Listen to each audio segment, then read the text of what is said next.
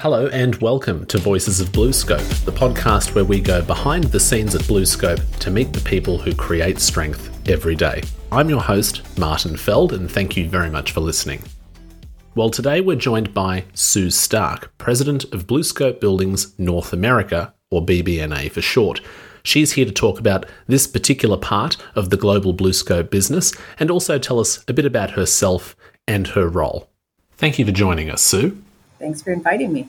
Now, to start things off, can you give us a rundown of what BlueScope Buildings North America is? Because BlueScope is quite a global organization, it's multifaceted. And for example, anyone who's listening from Australia may be less aware of what's going on in the US. Can you give us a rundown? Sure. So, Buildings North America is kind of a downstream, ultimate downstream business of BlueScope Steel uh, from the standpoint of we're taking the steel and using it into the building structures.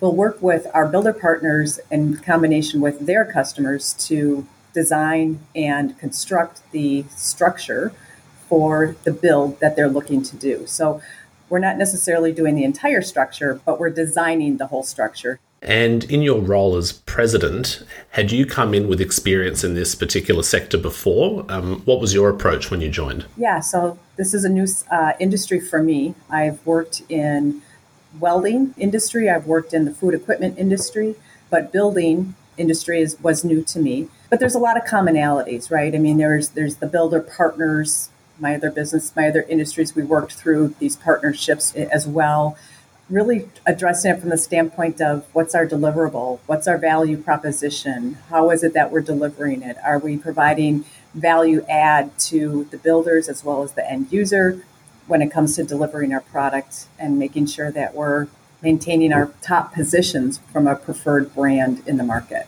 And when you refer to builder partners and end users, that sounds very interesting because it sounds like you're dealing with two potentially very different types of customer. Can you speak a little bit about maybe the balancing acts or things that you have to consider in dealing with so many different stakeholders through your business?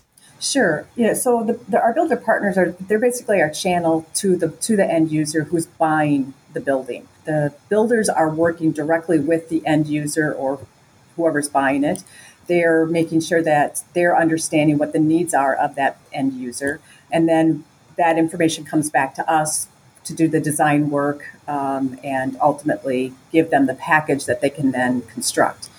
It is interesting because you can sometimes get a little lost from the standpoint of who's the customer because clearly we have a customer uh, relationship with the builders because we're delivering a service to them. But it's also important to know that, again, they're a channel through which we go to to get ultimately it's the end user who's paying the money. And we have to make sure that we have a value to them as well.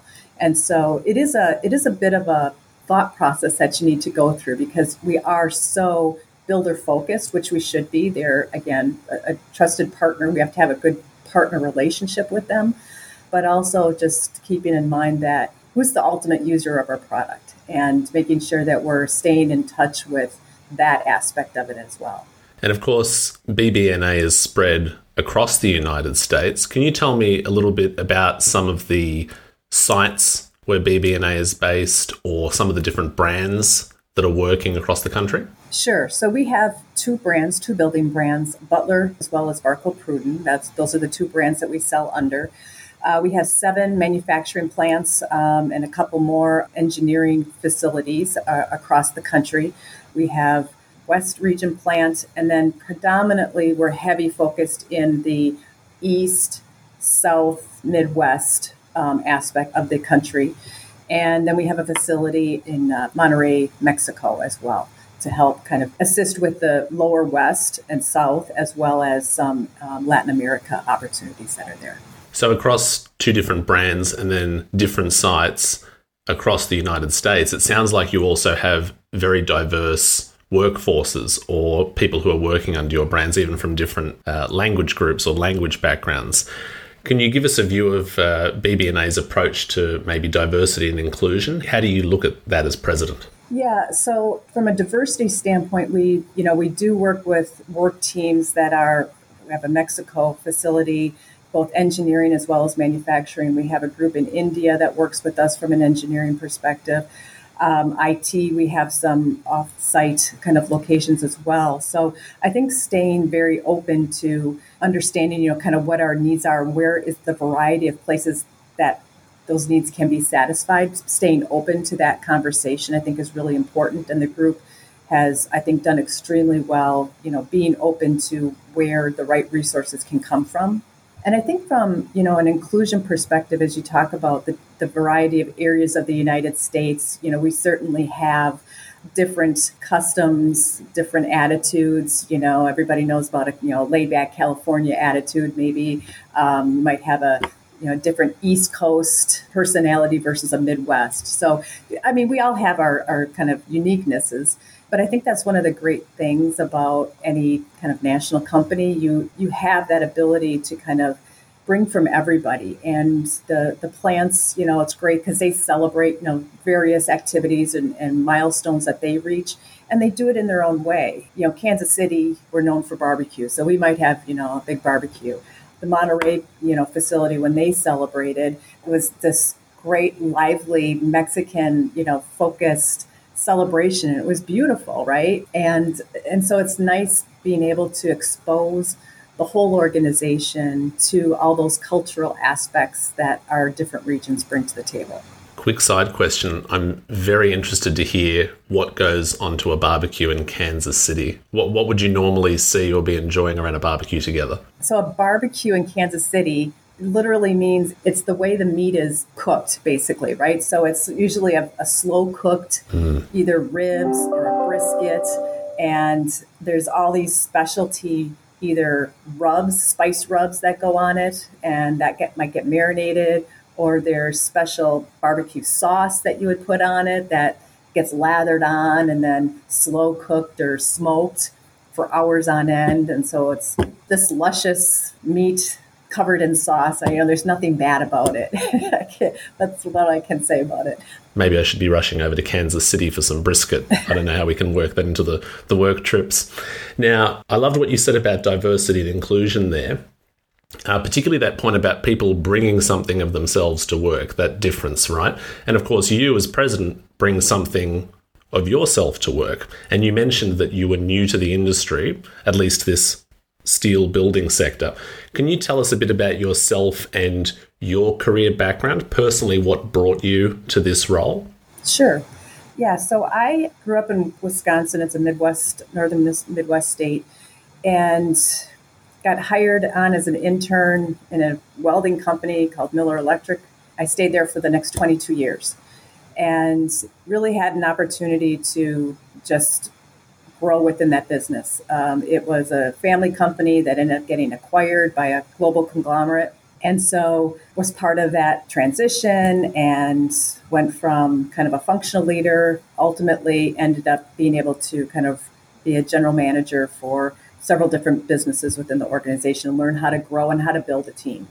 From there, I left Wisconsin and went to Chicago, our, to where our parent company was located, and shift shifted industries into the food equipment and basically did kind of the same role, but just in a different industry with different teams, different challenges. And again, just kind of learned that there's a lot of applicable things across industries, and it's important to kind of find what's similar, but also appreciate what's different and be able to kind of accommodate. So I had a lot of fun. You know, it was about 33 years that I spent with with the organization overall, and was just kind of ready for uh, something new and different. And, you know, got a call and this BlueScope thing. And I'm just like, I don't even know what BlueScope is. You know, I'm looking it up and trying to learn about the organization. And, and I kind of, the more I talked with about the position in the company, it felt like a fit from for me personally. The business itself was interesting. You know, Butler, the whole buildings organization. I thought there was some commonalities again to some of the other industries that I've been with and kind of what we've done. To me, there was a comfort level there, but it was definitely something new. And so that was going to be fun learning something new. But then the culture of BlueScope is ultimately what kind of sold me on it because I had seen a lot of people come into my former company's culture and implode it, it was just not a culture fit, and you could see it happening right in front of you. And I certainly didn't want that, you know, for for a new experience. And and the culture just really felt this collaborative, kind of bottoms up, autonomous business structure that I was really drawn to. Yeah, so it's been almost a year now, and uh, it's yeah, haven't looked back. That's fantastic. And what you were saying about a culture of collaboration or maybe sharing information, I hope you don't mind my bringing this up, but I noticed that you and Jill Harmon, who has actually been on this podcast before from the BlueScope Foundation, recently put up a post about Disability Independence Day. And is this something you're happy to discuss? Yeah, sure. That culture of sharing information or bringing something of yourself to work, you put up a video about Disability Independence Day uh, in honor of the signing of the Americans with Disabilities Act.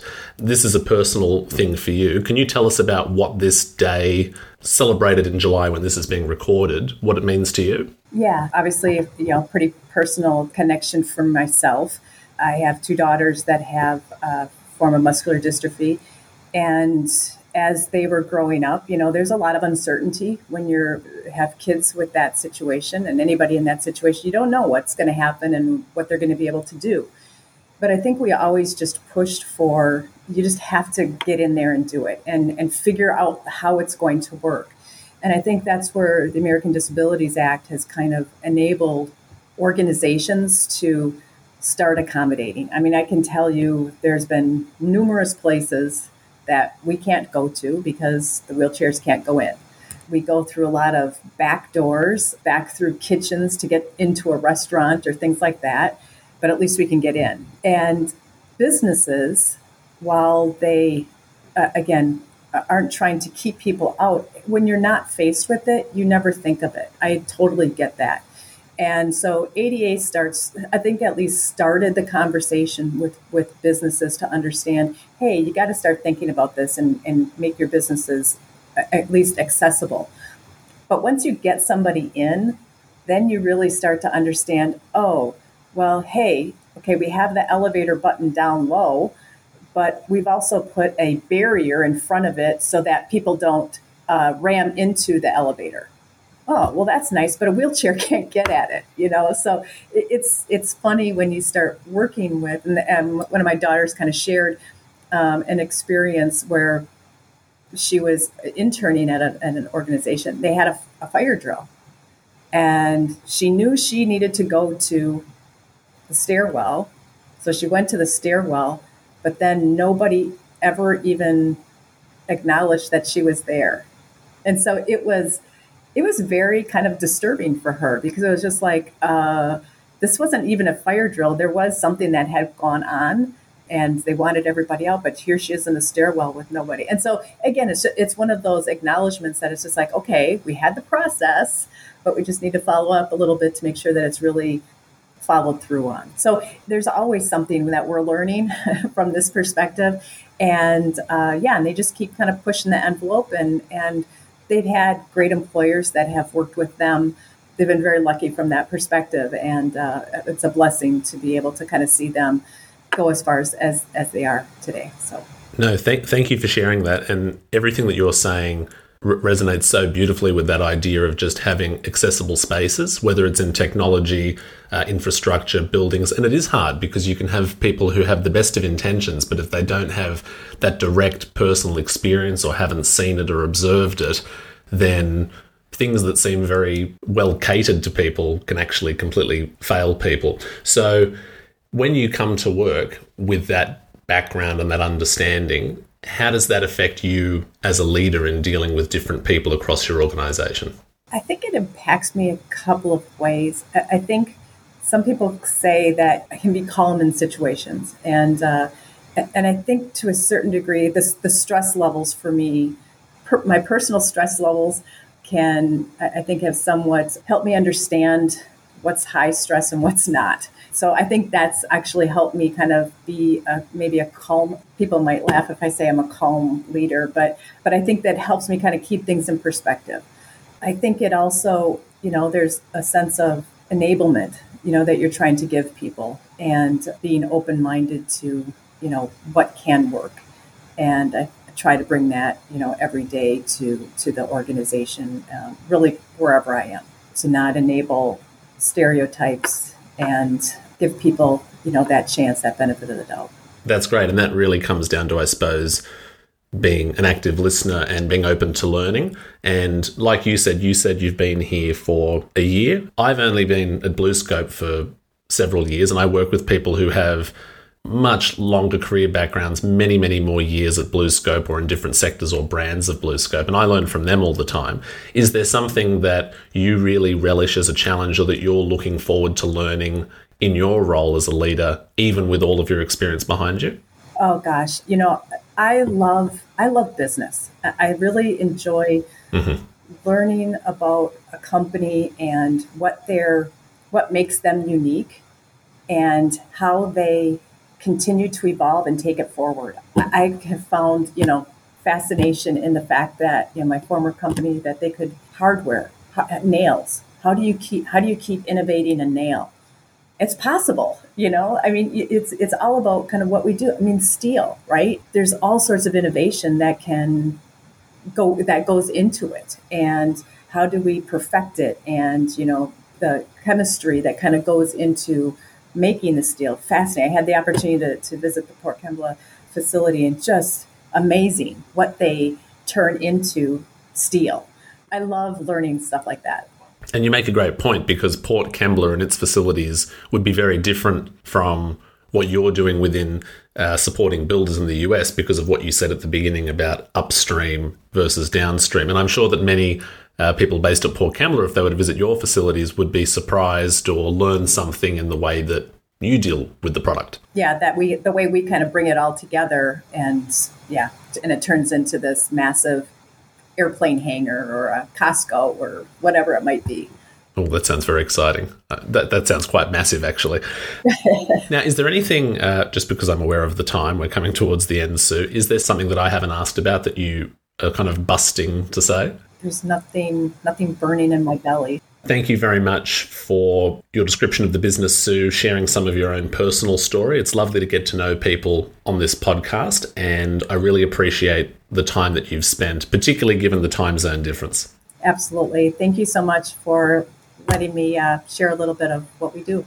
And to everyone listening, if you'd like to learn more about any of the things that Sue mentioned in this episode, make sure to visit the links and show notes in your web browser or podcast app.